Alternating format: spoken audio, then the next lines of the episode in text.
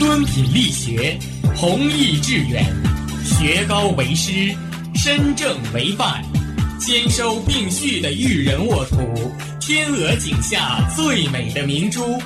白山黑水，桃李无数。您正在收听的是哈尔滨师范大学广播电台，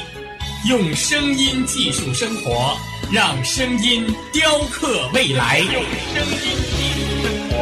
让声音雕刻未来。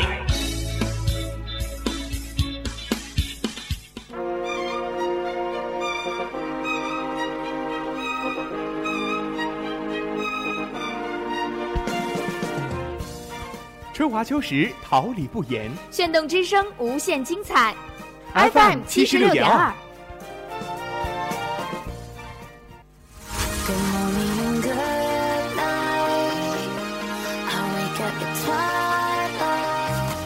让电波在空中回响，让声音重塑梦想。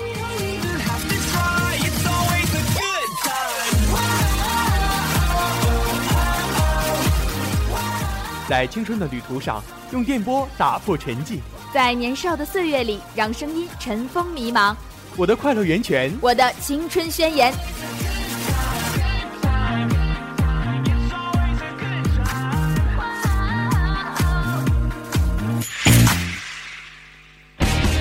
哈尔滨师范大学广播电台，正青春，传递正能量。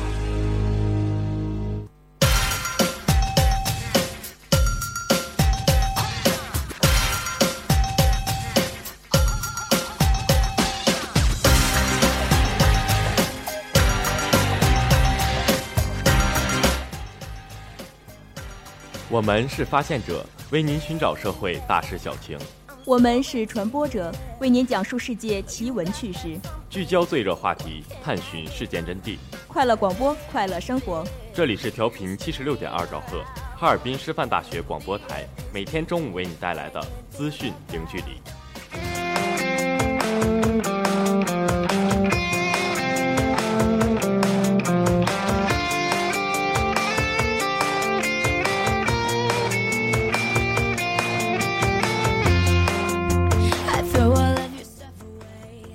听众朋友们，大家中午好！今天是二零一四年十二月四号，星期四，农历十月十三。欢迎大家的准时相约，我是播音李博，感谢大家的准时守候。大家好，我是播音张星月，代表直播间里每一位辛勤工作的广播人员，感谢您的准时收听。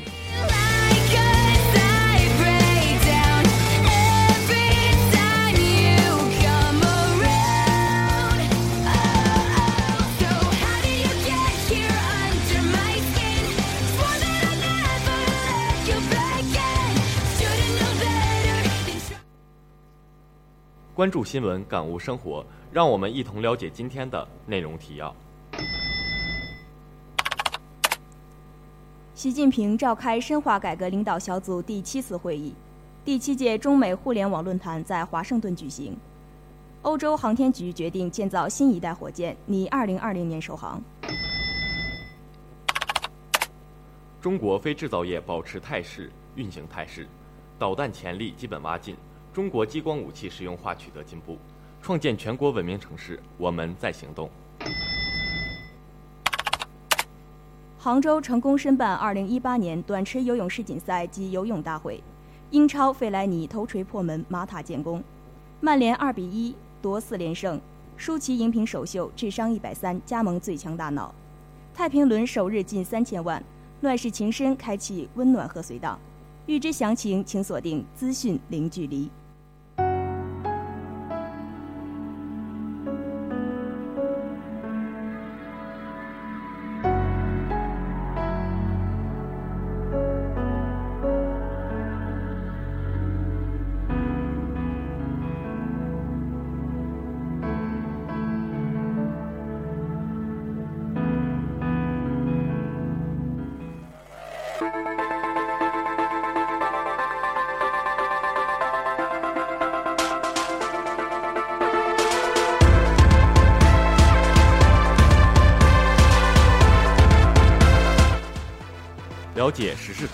关注焦点问题，一切尽在资讯直通车。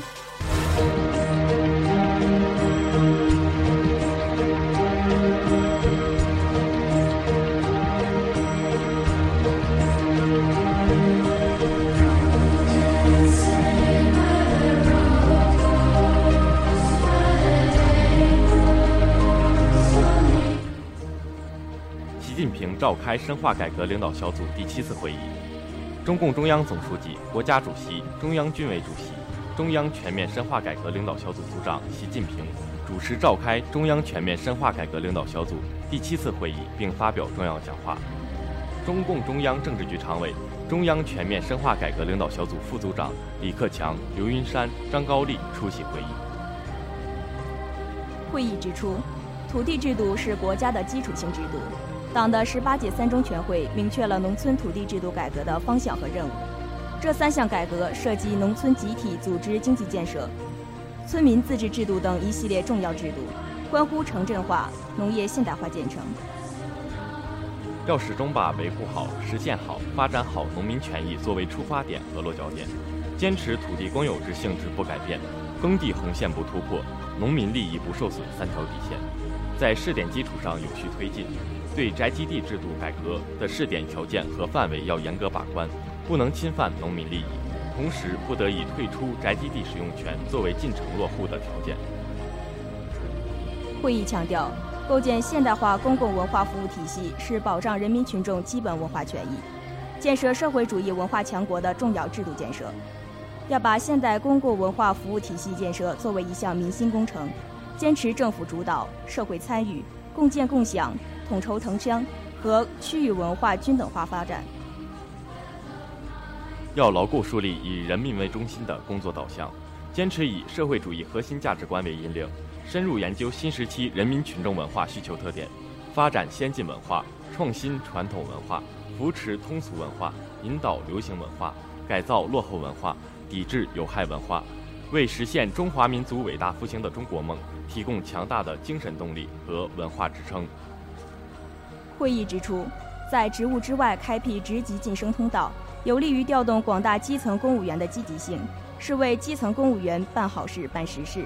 一定要把好事办好。在全国县以下机关实施这项改革，要总结试点工作经验，坚持好的做法，改革存在的不足，认真抓好组织实施。我国地区发展不平衡，改革试点的实施条件差异较大。要鼓励进行差别化探索，要抓紧制定明年工作要点，特别是要提出一些起标志性、关联性作用的改革举措。党的十八届四中全会提出的重大改革举措，由中央全面深化改革领导小组统筹协调、督促落实，要有明确的路线图、时间表和可检验的成果形式。临近会议尾声之时，习近平表示，改革开放在认识和实践上的每一次突破和发展。无不来自人民群众的实践和智慧，要鼓励地方基层群众解放思想，积极探索，鼓励不同区域进行差别化试点。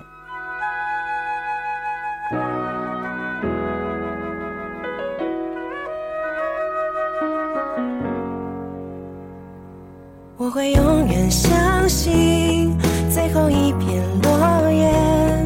无论什么时间。东风藏在眉心，我会永远相信，插入新的水滴，在另一个世界，晴空布满垃圾。第七届中美互联网论坛在华盛顿举行，为期一天半的第七届中美互联网论坛二号在华盛顿开幕。此次论坛的主题为对话与合作。中国国监互联网信息办公室主任卢伟。美国副国务卿凯瑟琳·诺维利出席论坛并发表演讲。卢伟在题为“沟通中互信，合作中共赢”的主旨演讲中指出，随着互联网突飞猛进的发展，中美网络关系受到前所未有的重视和关注，已经从商业的合作、民间的沟通上升为两国交往的重点和、各方关注的焦点，成为中美新型大国关系的重要内容，很大程度影响着两国的未来。卢伟说：“新时期的中美网络关系总体向好，稳步向前，但前进途中时有坎坷，主要呈现两大特征：一是深度融合，利益攸关。中美两国在网络空间你中有我，我中有你，已经成为密不可分的发展共同体、利益共同体、命运共同体。二是存在分歧，时有摩擦。正是因为中美互联网融合的越来越紧，交流的越来越广，联系的越来越近，我们的不同点才容易被放在放大镜和聚光灯下。加上文化的差异，一些问题自然就出现了分歧。卢伟还提出中美互联网交流五点主张：一、彼此欣赏而不是互相否定；二、互相尊重而不是对立指责；三、共享共治而不是独善其身；四、沟通互信而不是相互猜疑；五、合作共赢而不是零和博弈。美国国务卿凯瑟琳·诺维利说：“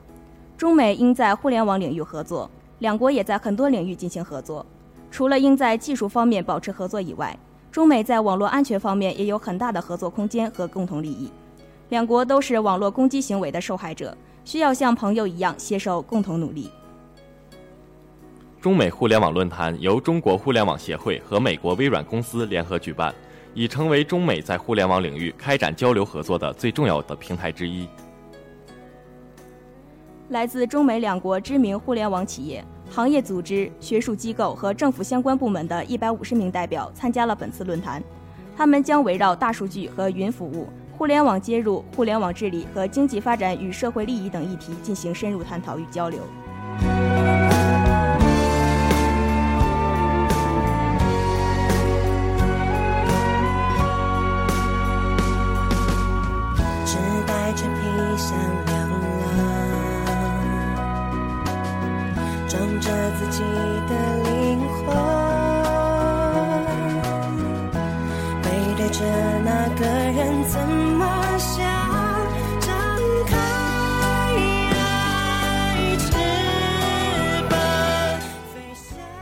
欧洲航天局决定建造新一代火箭，拟2020年首航。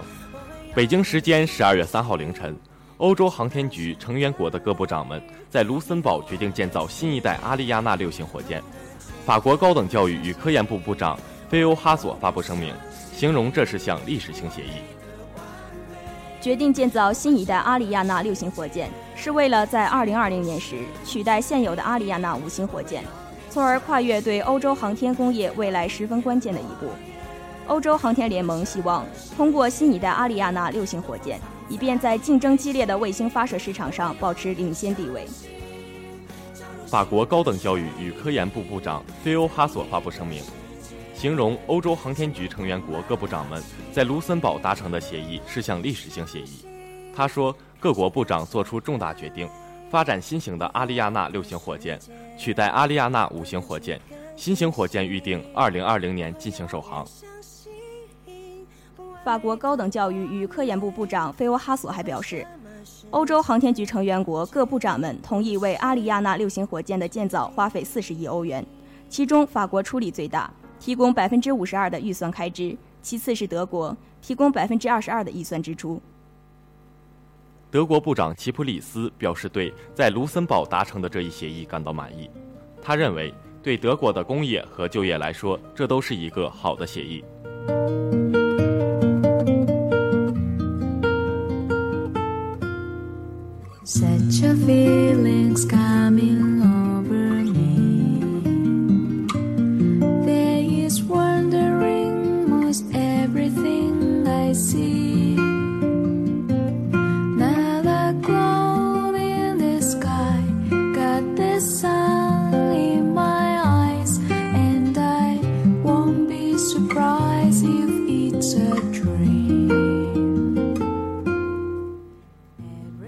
国非制造业保持稳健运行态势。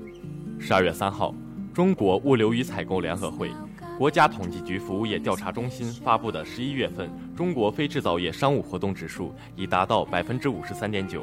该指数中一些分项和行业指数变化显示，经济发展的稳定性得到增强，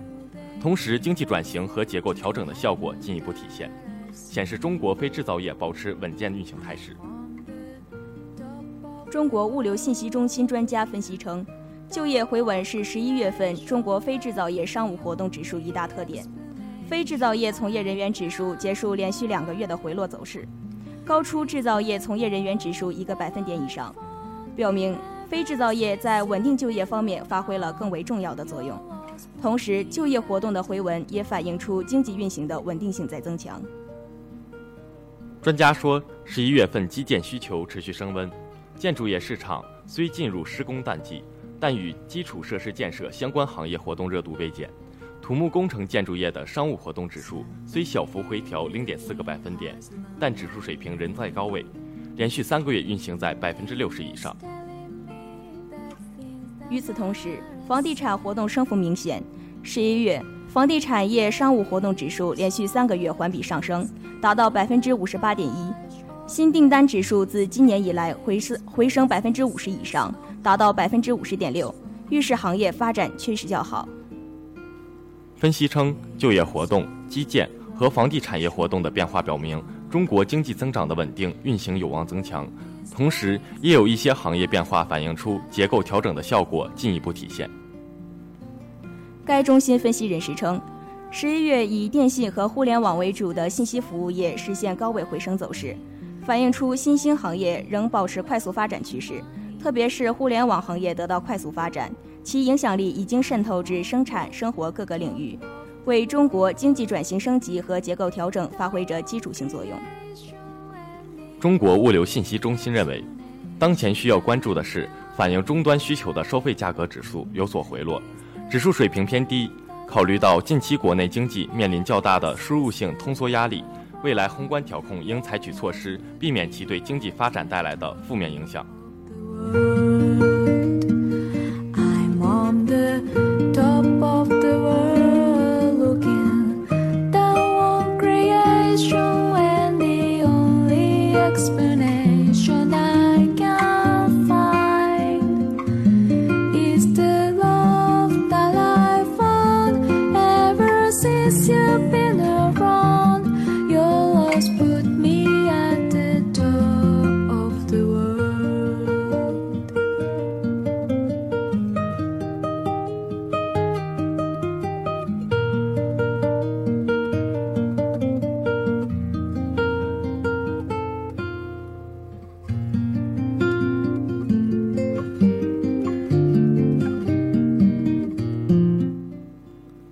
导弹潜力基本挖尽，中国激光武器实用化取得进步。十二月三号，精彩纷呈的珠海航展已经落幕，但航展上展出的尖端武器，在军民网友中引发的热烈讨论仍在延续。中国电子科技集团展出的光盾综合光电防御系统就很受业界瞩目。防务分析人员称，光盾是一种非常先进的激光武器，主要用于干扰敌方的战斗机和导弹。激光武器已从科幻大片走入真实战场，中国需加紧研究此类武器，为解放军提供决胜保障。二战后，导弹成了各军事强国的宠儿，然而经过半个多世纪的发展，导弹的潜力基本已被挖尽，而且越来越多的国家具备了自行生产导弹的能力。向来喜欢谋求绝对优势的美军，在导弹上已经做不出更多文章，继而将努力方向指向了更为高端的激光武器。激光技术在美军中占有重要地位。今年八月下旬，美国海军在庞塞号登陆舰上安装一门功率为三十千瓦的激光炮，并将该舰派往波斯湾执行秘密任务。可见，美军的激光武器已经发展成为能打能防的成熟武器，开始从试验场走向战场。而中国电子科技集团的光盾综合光电防御系统，采用四轮装甲车作为底盘。后部的平台上配备了一部可三百六十度旋转的作战系统，光盾集成了雷达、光电、电子战等系统，拥有单车综合集成光电、毫米波、雷达等侦察和对抗手段，可实现一体化的预警、识别和干扰。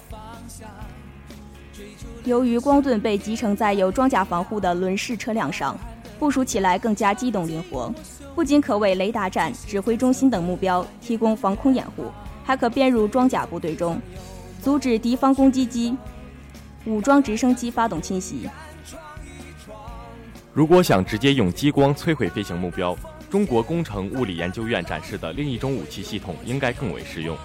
据相关研究人员介绍，这一系统名为低空卫士，主要用于拦截低、慢、小空中目标。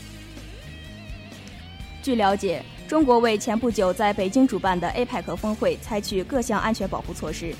确保会议的顺利进行。其中，激光武器低空卫士功能强大，扮演了重要的安保角色。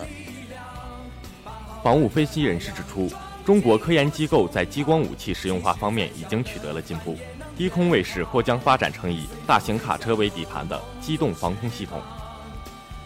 未来应继续发展更大功率、集成化更高的激光武器，为陆军部队和海军水面舰艇提供更先进的防御手段。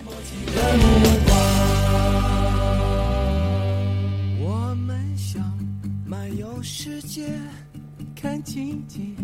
就在眼前，等待夕阳染红了天，肩并着肩许下心愿。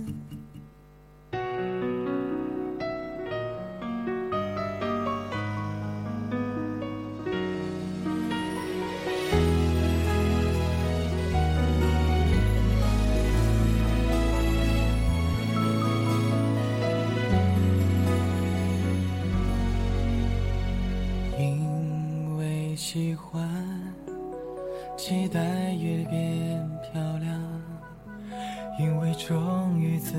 己，我变成我的偶像。理想面前，一切难关，挫折、挣扎、挑战，从未如此浪漫。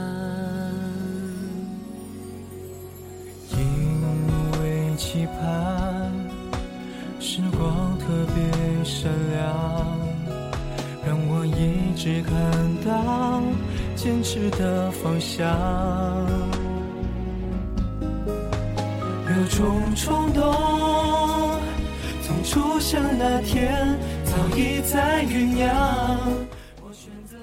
创建全国文明城市，我们在行动。创建全国文明城市是加快城市发展、提升社会文明程度、提升市民文明素质、推动城市建设管理的重要载体。创城的宗旨是为了让人民群众享受创建成果，通过创城使市民感到更幸福、更舒畅、更和谐。文明城市是指在全面建设小康社会、推进社会主义现代化建设的新的发展阶段，坚持科学发展观，经济和社会各项事业全面发展，物质文明、精神文明、政治文明、生态文明协调发展的城市。我市各单位按照市委关于深入开展学雷锋活动的实施方案，以弘扬雷锋精神、争做冰城好人为主题，广泛开展让雷锋的旗帜更鲜艳系列志愿服务活动，组织动员市民群众和辖区文明单位开展文明礼仪知识普及、文化体育、网络文明传播等关爱社会志愿服务活动，传播节俭理念、道德简言、好人好事，抑制网络脏话，用实际行动践行和弘扬雷锋精神。我市组织开展了以文明用餐、节约惜福为主题的文明餐桌行动，倡导无剩饭、无剩菜生活理念，开展了十街百店千馆活动，设立了道里区中央大街、厢房区菜艺街、南岗区黄河路等文明餐桌行动示范店五条，三十余家大型餐饮知名企业加入文明餐桌诚信联盟，评选出文明餐桌示范店。我是在提升公民旅游文明素质上，坚持出境游、国内游两手抓，抓好出境游客、外派劳务人员、公务人员、商务人员和留学生的教育，做好文明旅游的宣传报道，加大以文明旅游提示语为主要内容的公益广告刊播力度，引导旅游景区改善环境、硬化设施、优化服务，开展宣传引导和志愿服务活动，影响游客文明游览。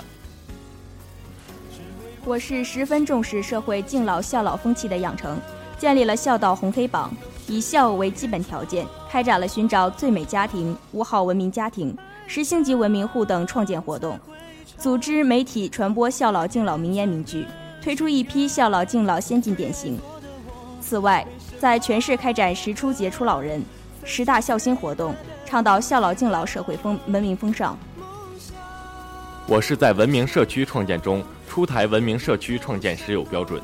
组织道德模范和身边好人深入社区巡讲，利用春节、元宵节、清明节、端午节等时机，扎实开展我们的节日活动和科教、文化、卫生、法律四进社区活动，评选出文明示范社区一百个。近年来，我市大力推进全国文明城市创建，着眼提高市民幸福指数，大力推进全国文明城市创建，推动城市经济、政治、文化、社会、生态建设全面协调发展，经济持续增长，人民生活水平不断提高，文化健康向上，基本实现学有所教、老有所得、病有所医、老有所养、住有所居的目标。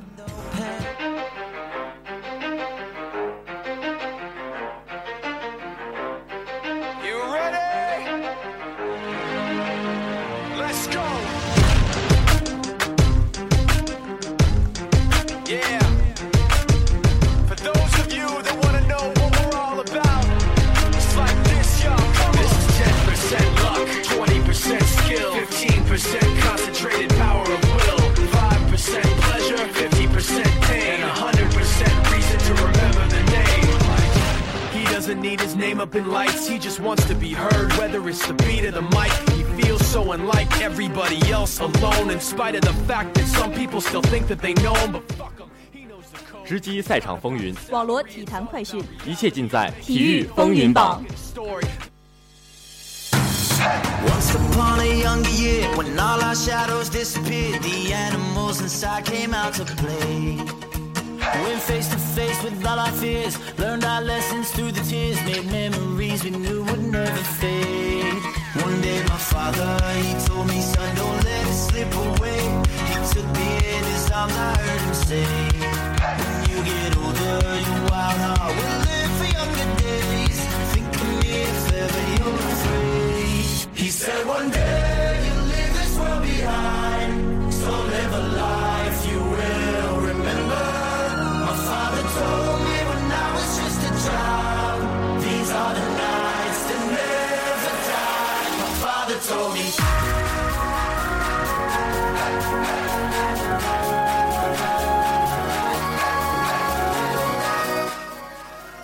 杭州成功申办2018年短池游泳世锦赛及游泳大会。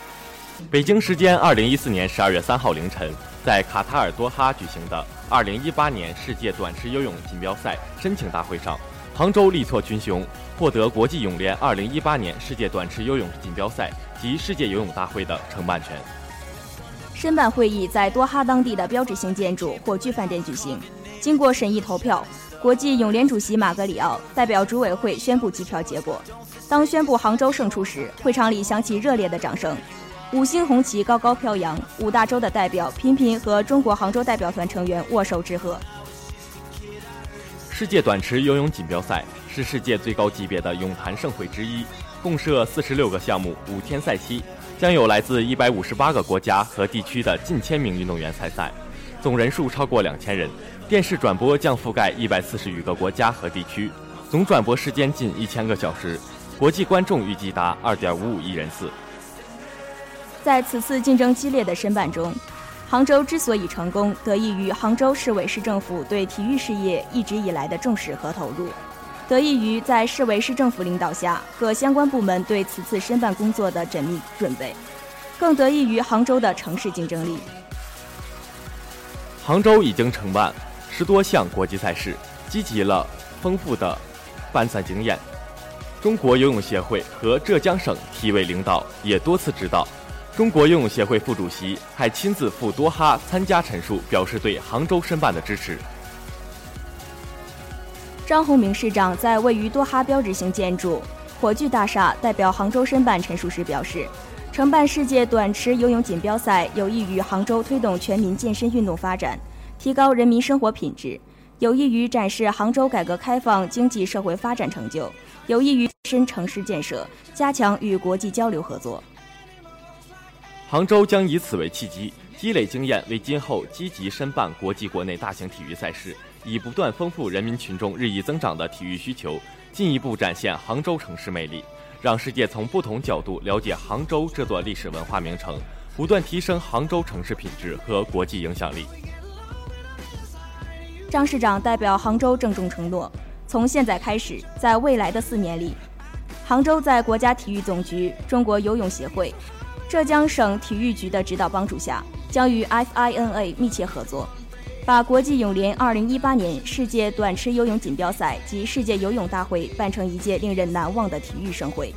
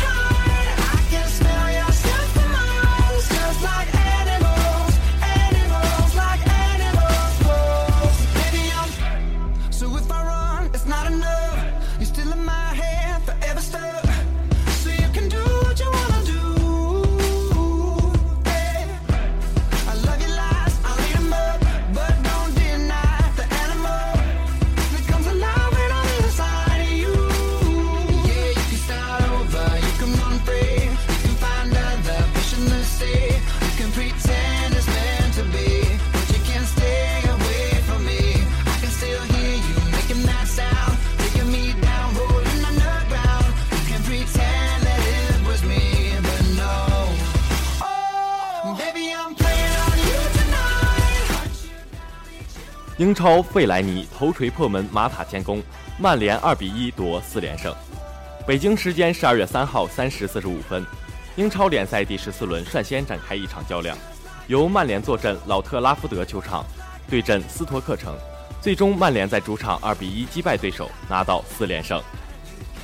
两队此前共有一百次交手，曼联四十一胜三十二平二十七负占据上风。在最近十一次主场对阵斯托克城的比赛中取得全胜。首发方面，上轮受伤的迪玛利亚和鲁尼都没有进入大名单，埃雷拉和小将威尔逊首发出场。比赛开始前十分钟，曼联逐渐掌握场上主动，连续在对方半场进行控球施压，只是并没有获得太好的射门机会。斯托克城则在禁区前摆出铁桶阵，比赛略显沉闷。第二十一分钟。曼联首先打破僵局，马塔左路策划攻势，将球分给套边插上的埃雷拉，后者直接边路起球，费莱尼从后插上头锤破门，一比零。这是费莱尼本赛季打入的第二粒进球。第三十九分钟，斯托克城扳平比分，博扬一路带球杀入禁区，曼联后卫把球挡出，恩宗奇禁区外后格正着一脚爆射，皮球直入死角，一比一。第四十分钟，曼联开出角球，门前一片混战，费莱尼推射被维奇在门线上把球扑住。上半场双方打成一比一平。下半场一边再战，曼联继续对斯托克城门前施压，但最后的传中质量总是稍逊一筹。曼联在下半场的进攻却迟迟打不开局面。终于在比赛的第五十九分钟，曼联在禁区前右侧获得任意球机会，马塔主发皮球，直接旋进球门远角。罗霍在门前高高跃起，干扰对方门将，曼联反超一分，二比一。第七十分钟，马塔中圈直塞，威尔逊得球后突破三名球员防守后，近乎形成单刀。同样，范佩西在中路也已经包抄到位，但威尔逊选择了自己打门，皮球稍稍偏出右侧立柱。第七十三分钟，曼联打出反击，威尔逊人球分过，被对方球员从身后放倒，爱尔兰也被黄牌警告。第七十五分钟，弗兰尼右路传中，范佩西在门前角度极小的情况下，左脚一蹭皮球飞出底线。第七十六分钟，埃雷拉前场反抢成功，把球分给右侧，费莱尼跟上就是一脚怒射，皮球稍稍高出横梁。第七十七分钟，克劳奇换下阿塞迪，之后法尔考换下威尔逊。第九十二分钟，贾努扎伊替下马塔。最后时刻，德赫亚门前做出神级补救，挡住了乌迪夫的头球。之后又是德赫亚在门前把对方射门挡住，最终曼联二比一击败对手，顺利拿到三分，夺得四连胜。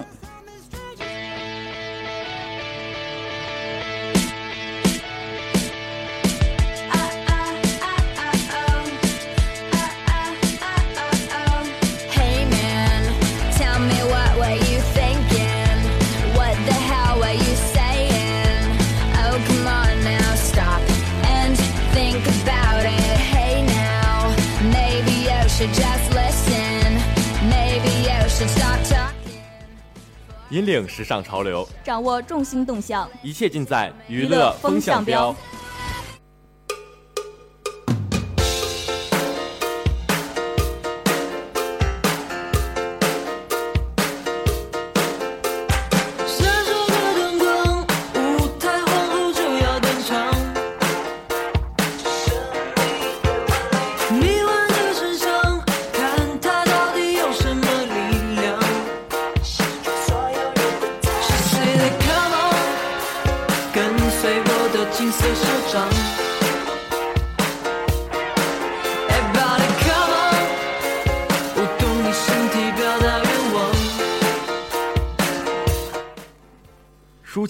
首秀，智商一百三加盟《最强大脑》，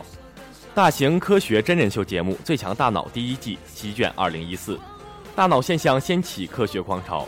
二零一五年第二季《最强大脑》携四加 X 全新模式回归，除四位各具魅力的常驻评委外，X 女神成为最大亮点。随着疑似女神待定名单的流出，神秘的 X 女神渐渐揭开面纱。范冰冰确认加盟，却因女神、道具、选手的复杂身份绕晕网友。近日，节目组终于在千呼万唤之下再放猛料，拍板敲定开年第一位荧屏亮相的 X 女神为舒淇。性感优雅，舒淇一直是公认的女神级人物。当最强大脑 X 女神待定名单流出，榜上有名的舒淇让不少网友激动不已。此前，范冰冰的加盟使名单可信度大增，尽管舒淇呼声很高。但他却一向与内地综艺节目近乎绝缘，一度成为希望最为渺茫的嘉宾。近日，《最强大脑》节目组终于放出确定消息，舒淇将坐镇 X 女神。舒淇将在2015年1月2号的开年第一期节目中与观众见面。在颜值、脑力值双高的门槛下，舒淇突围成功担任首席女神，足见其魅力非凡。舒淇作为最具影响力的华裔女演员之一。从玻璃樽到美人草，一路蜕变，成为当之无愧的女神级影后。早在2001年，舒淇便登上美国《时代周刊》杂志封面，独占午夜篇幅。因其颇具风格的演技，偶像的外表下隐藏的惊人实力和潜能，被赞星途不可限量。首季云集了金秀贤、周杰伦、章子怡、张柏芝等国内外当红大咖，最强大脑的细心能力倍正非凡。一向低调的舒淇竟也大方献出综艺首秀，表示一定要在现场见证最强大脑的诞生。舒淇透露：“我尽管也看过类似的达人挑战，但最强大脑实在太震撼了，很多能力简直难以置信。”作为高智商女星的代表，舒淇对于高难度挑战的兴趣远大于娱乐本身。她更是兴奋地表示：“如果早一些了解，也许我第一季就来了。”这次舒淇入座。节目组表示，将为舒淇量身定制女神挑战，她可能将会现场挑战盲走迷宫。最强大脑的专家出题组向来以超准变态著称，面对女神舒淇，专家团当然不会手下留情。此外，节目组介绍称，像舒淇这样同时拥有美颜外表与绝高智商的明星，在演艺圈其实并不多见的，是美女却绝对不是花瓶。从这种意义上，她非常符合 X 女神的标准。节目组还表示，舒淇非常敬业和努力，一路走到今天，成为众人仰望的女神。除了能力，还有让人普通人敬佩的精神和态度。同时，她自己又非常喜欢各种尝试和挑战。应该说，她是与最强大脑气质绝佳吻合，十分难得的人选。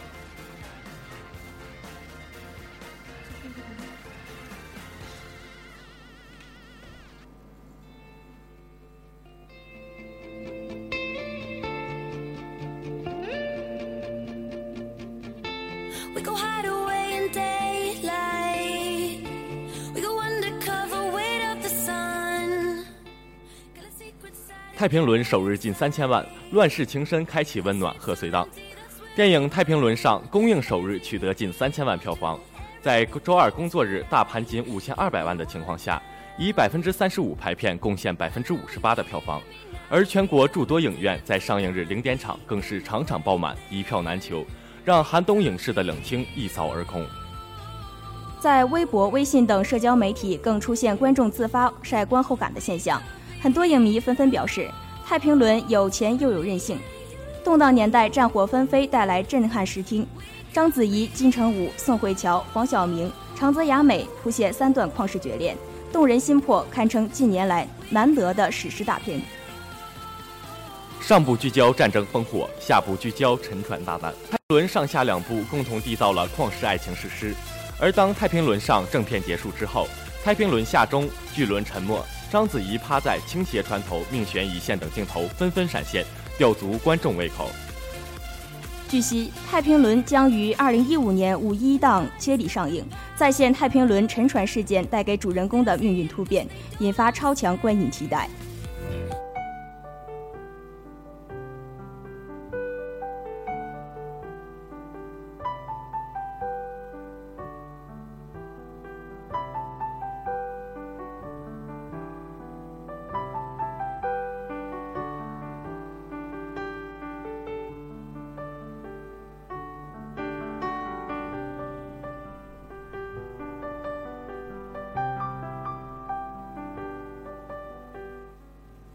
最新鲜的全球资讯，最及时的动态报道，正午时光，资讯零距离，陪您一同度过。正午时光，让资讯与您零距离。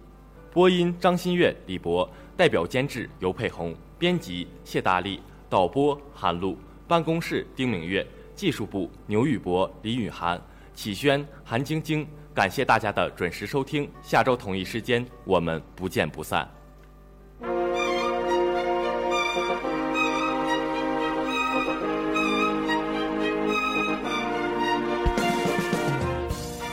春华秋实，桃李不言。炫动之声，无限精彩。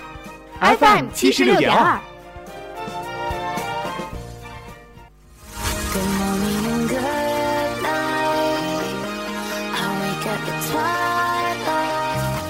让电波在空中回响，让声音重塑梦想。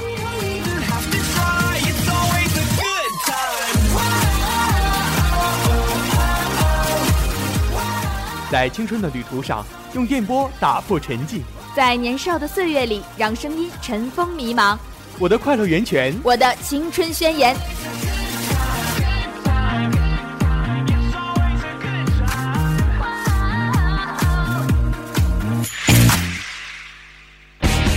哈尔滨师范大学广播电台，正青春，传递正能量。